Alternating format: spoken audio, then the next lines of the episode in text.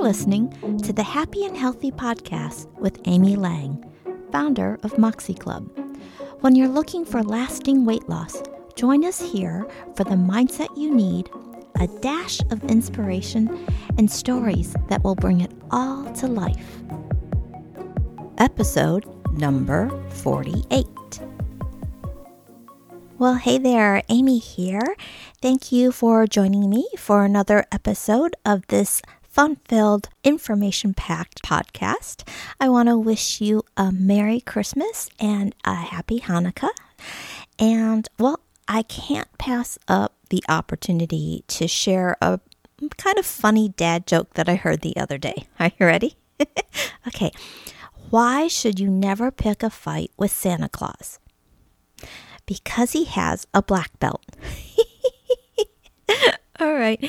So, as we head into the final stretch of the year, with all the expectations and preparations for the holidays, it's also getting to that time of year when you're probably thinking about your goals for 2021, right? You're seeing, you're going to start seeing a lot of the new year, new me stuff. And really, this is also known as your New Year's resolutions. If one of your goals is to shed some extra pounds after the holidays, rather than focusing on loss, right, like ways to lose weight, how about we focus on gain instead? Something like boosting your metabolism.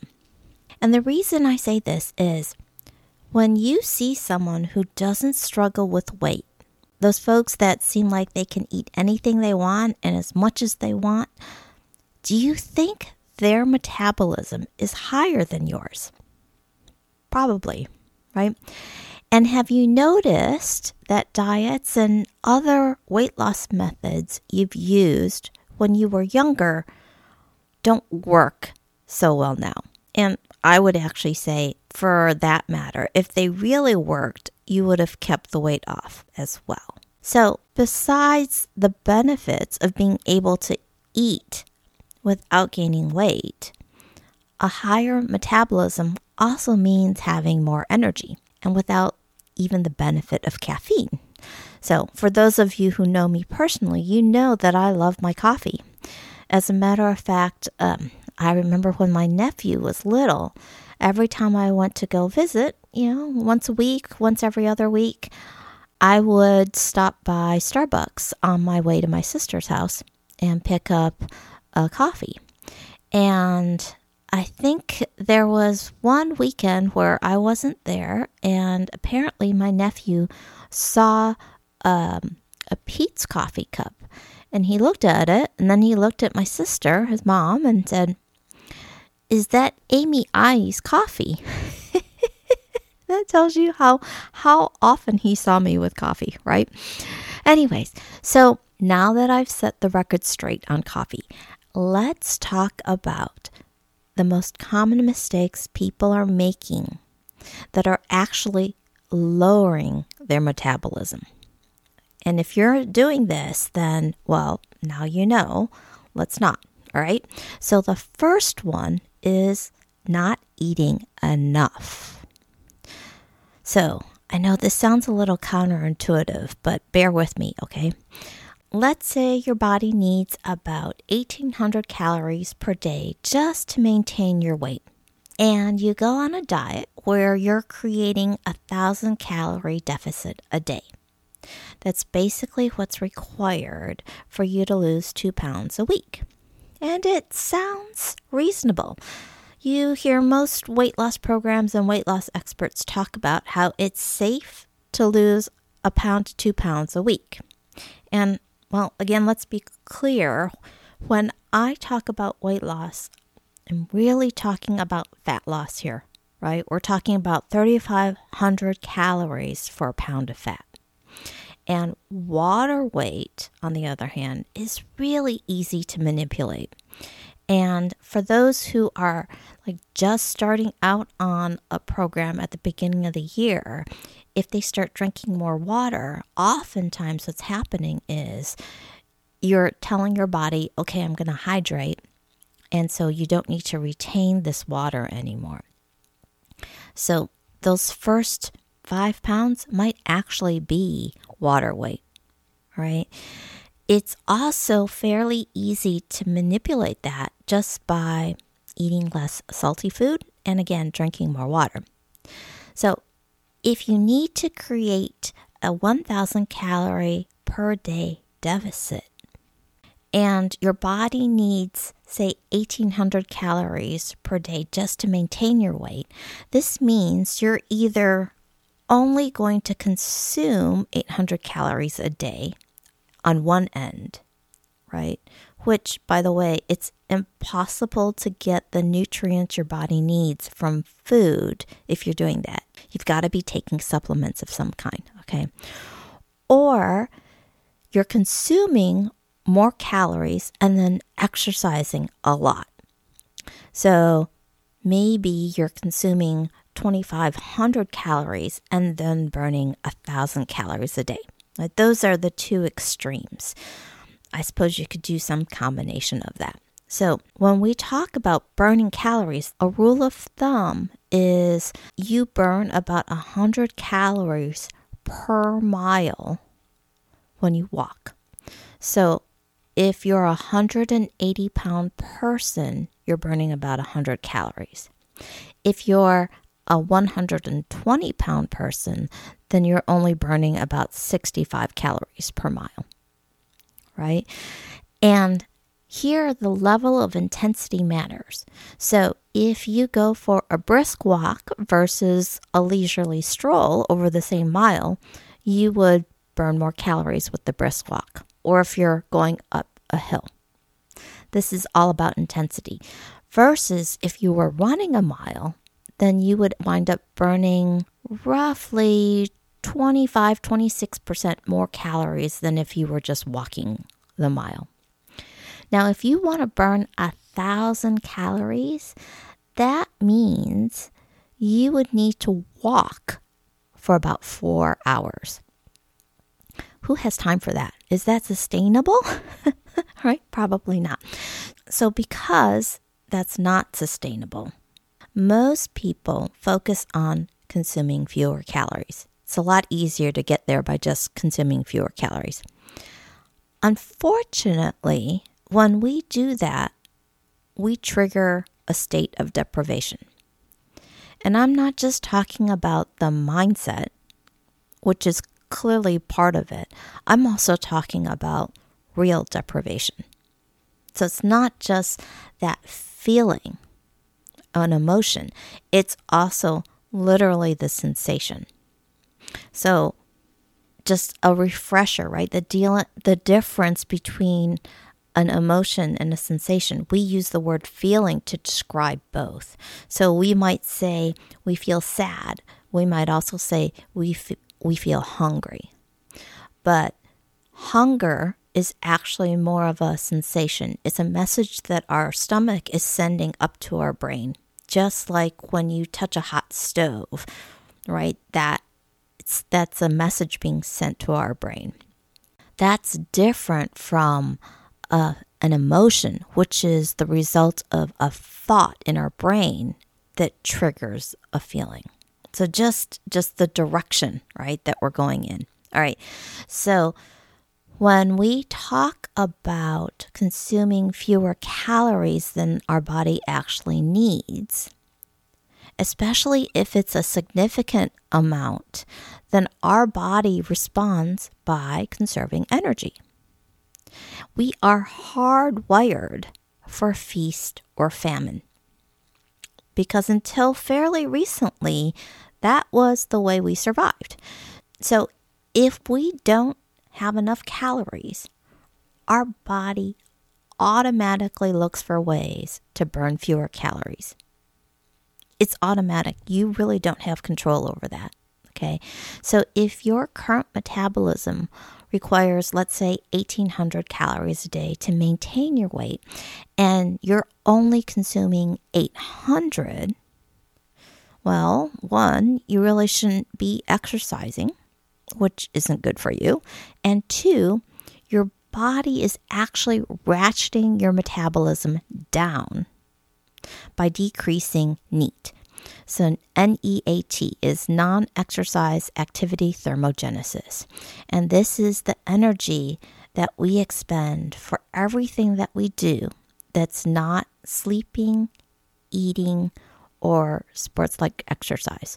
So, we're talking about the energy expended for things like walking, to sit at your desk, to type, to perform yard work or gardening, or even just fidgeting. Okay. So, over time, if you're not exercising, it also means that you're losing muscle because muscle requires calories and your body is trying to conserve energy. So if you're not using it, your body's like, use it or lose it. So you'll lose it.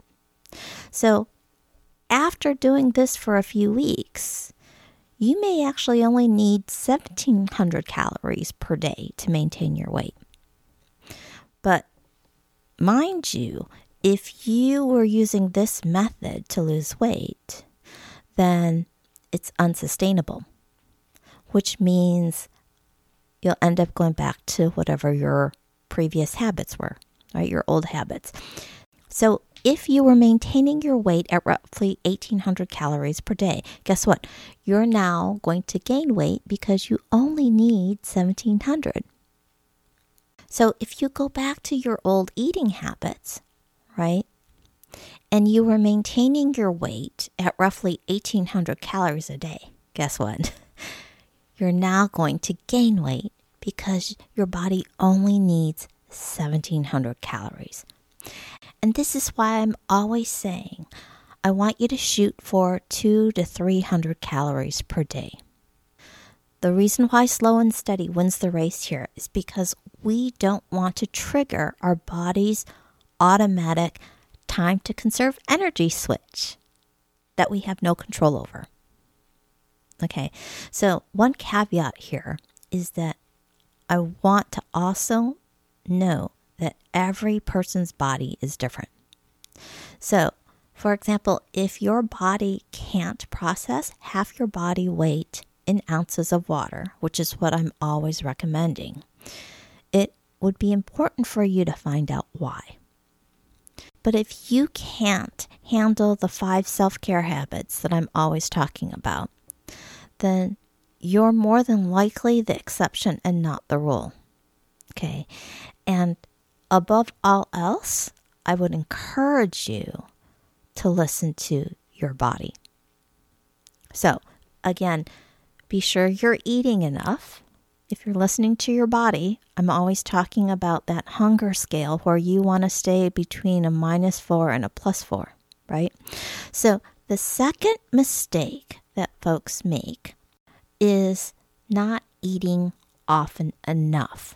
So, especially if you're someone who often skips breakfast, right? And you're so busy, you wind up skipping lunch too, which then means that by dinner time, you're starving.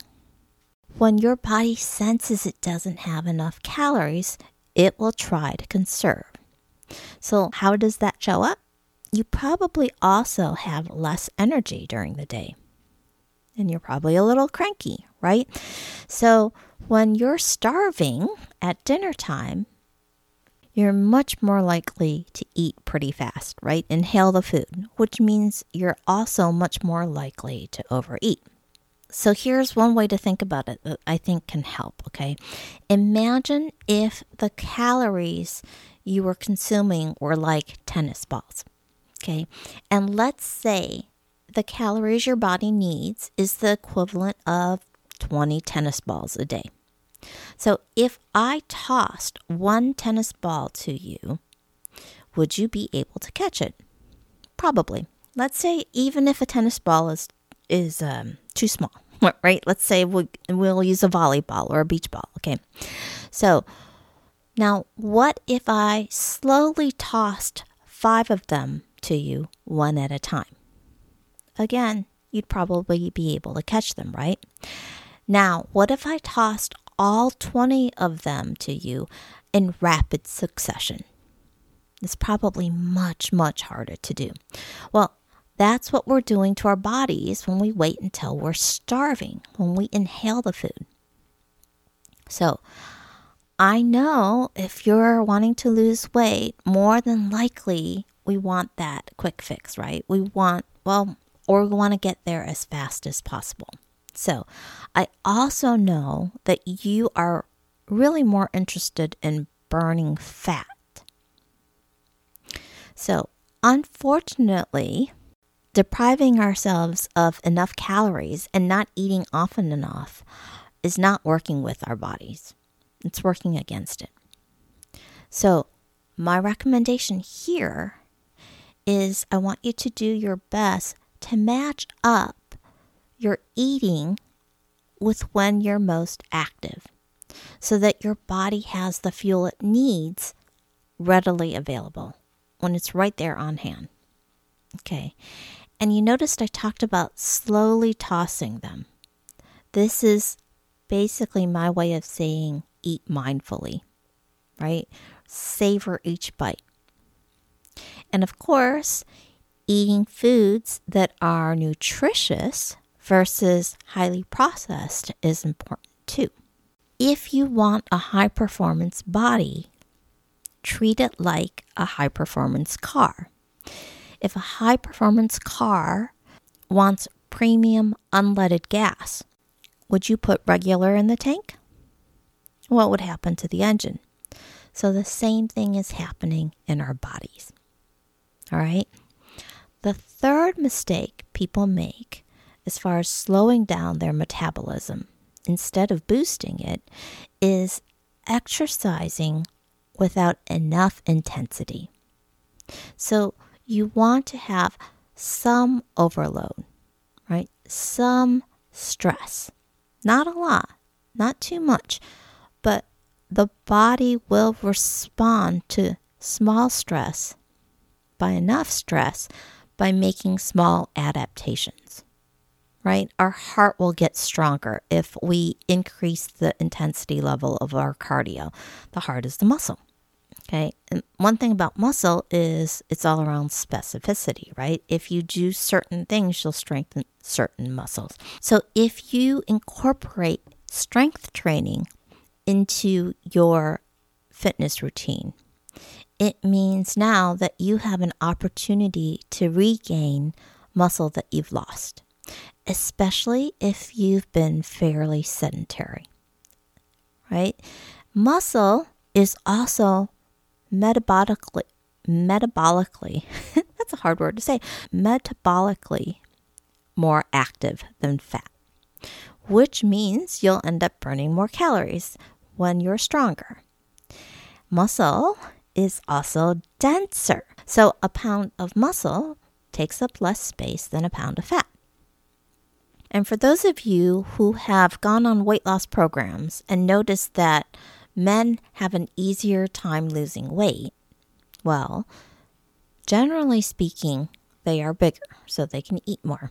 And with their testosterone levels, they also have an easier time building muscle.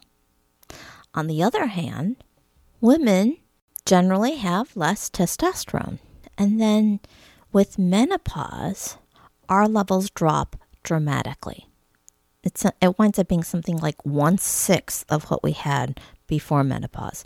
So again, this makes it much harder to keep muscle and to build muscle, which then decreases our metabolism and makes it harder to lose weight. Right? Especially those last few pounds. So, also, you got to remember that our bodies want to have some fat available just in case. So, one last thing is at a cellular level, when you look at your metabolism, it's our mitochondria that drive our metabolism. Okay, it's the powerhouse inside our cells. So, the more mitochondria you have in each given cell, the higher your metabolism. And when you start exercising, your body will create more mitochondria. Now, it takes about two to three weeks for your body to start really implementing changes where it's like, oh, we're doing that now. Okay. All right. So, for those of you who are wanting to start a new exercise routine, you need to give it time. So, we need to find ways to make sure that whatever you're doing is doable, that you can be consistent, that you're in this to play the long game. So, if you want to shed unwanted fat, again, I want you to focus your attention and energy on creating a state of abundance, right? So, this is why I'm talking about focusing on boosting your metabolism and not triggering states of scarcity. So, things like avoiding calories or certain foods. And then I want you to use that beautiful brain of yours to search for ways to make things happen by asking better questions. So, if you're looking for a guide on your weight loss journey, I'd love to help. As a personal trainer, I can help you with your fitness program. And as a certified nutrition coach, I can help you figure out how to make sure you're eating foods that are optimal for your body. But I want you to also recognize providing information on what you do and how to do it is actually the easy part. If you already know some simple things that would help you shed unwanted fat, or to create those self care habits that make you feel better, but you're not doing them, that's really where I can help. Okay.